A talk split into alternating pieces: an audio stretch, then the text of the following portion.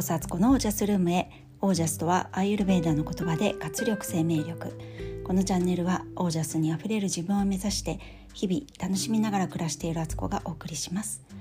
皆さんこんばんは。3月31日、えー、木曜日現在夜の9時11分です、えー、いかがお過ごしでしたでしょうか？えっと今日はですねあのそういうことかっていう話をしようと思います。どういうことかっていうと、えー、ちょこちょこ私のこのラジオでも登場する方なんですけど私のスピリチュアルのカウンセリングを時々お願いしている高手さんという方がいらっしゃるんですが彼女に言われたことがねあのたまにこう頭に出てくるんですよ。そのことをその話をねちょっと紹介したいと思います。とある人が亡くなってあの世に行きました。でそこではその人のスピリットたちと一緒にこの人生はどうだったかっていう反省会をするんですその反省会の時にスピリットたちは決してあなたを責めることはありません全て客観的にその事実を見ていくという形で話し合いが進まれていくんですね。でその人はその亡くなった人は自分がねどれほどこの世でいいことをしてきたかってことをアピールします。その人はすごくビジネスで成功してでその利益をファンドを作って恵まれない人たちのために、えー、お金を分け与えるようなそういうあのことをしてたんですね自分のビジネスと以外で。でそれはあのこの世現世ではものすごくものすごくあの立派なこととされ彼もそのつもりでそのファンドをやってたんです。でいろんなとこからもう何千万とか何億っていうお金をあの調達してきて寄付してもらってでそれを恵まれない人たちに寄付寄付を集めたのをあの配分していくっていうことをねしてたんです。でそのことは当然良しとされるだろうと彼の中では思って私はこんなに頑張りました。こんなに素晴らしいことをしてきたんです。こんなにすごかったんです。みたいなことを言ったんですけどスピリットたちはシーンとしていたそうなんです。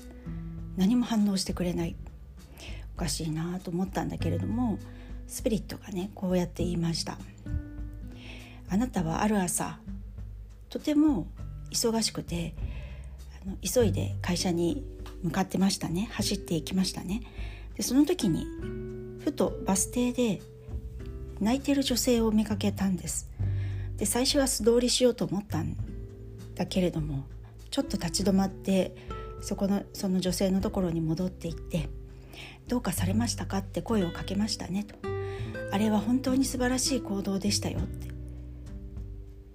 と言われたんですね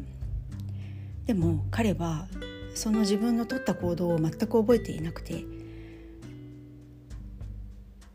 そのことは彼の人生の中では取るに足らないことだったんですけれどもスピリットの世界から見るとそういうことが価値のある生きたという証証であるっていうことなんだそうです。これを聞いてなるほどと思いましたね。あのこう生きてると何かこう人のために役に立たなくてはとか何かビジネスで成功しなければ名声を上げてお金を稼いでまたそれをまあ誰かのために良い形で使うってことがいいとかねなんかあとまあ自分らしく生きるとか、まあ、いろんなことが良しとされるいろんな価値観がこの世にはあるわけですけどあの世の価値観っていうものがやっぱりこの世で思われてる価値観とは結構違うところに視点があるっていうのを意識して生きていくと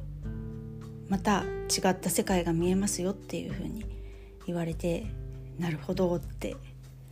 本当に思いました。私はそういうことを意識して生きているんだろうかと。何か自分が目の前で自分の仕事とかなんかしなくてはいけないこととかに忙殺されて目に入ったものをちゃんと見てない時ってあるんじゃないかって思ったりとかね。そんな風にね思わせてもらえるあのセッションでしたね。あの前にやってもらったセッションなんですけど。まあそういうことをちょっと思いながら日々自分はどうかなっていう風な視点を常に持っていきたいなと思っています。はい今日はちょっとなんかこんな感じです。短めであのサクッと終わりたいと思います。はい、えー、皆さんの暮らしは自ら光り輝いてオージャスに溢れたものです。オージャス。目の前の出来事に心を向ける。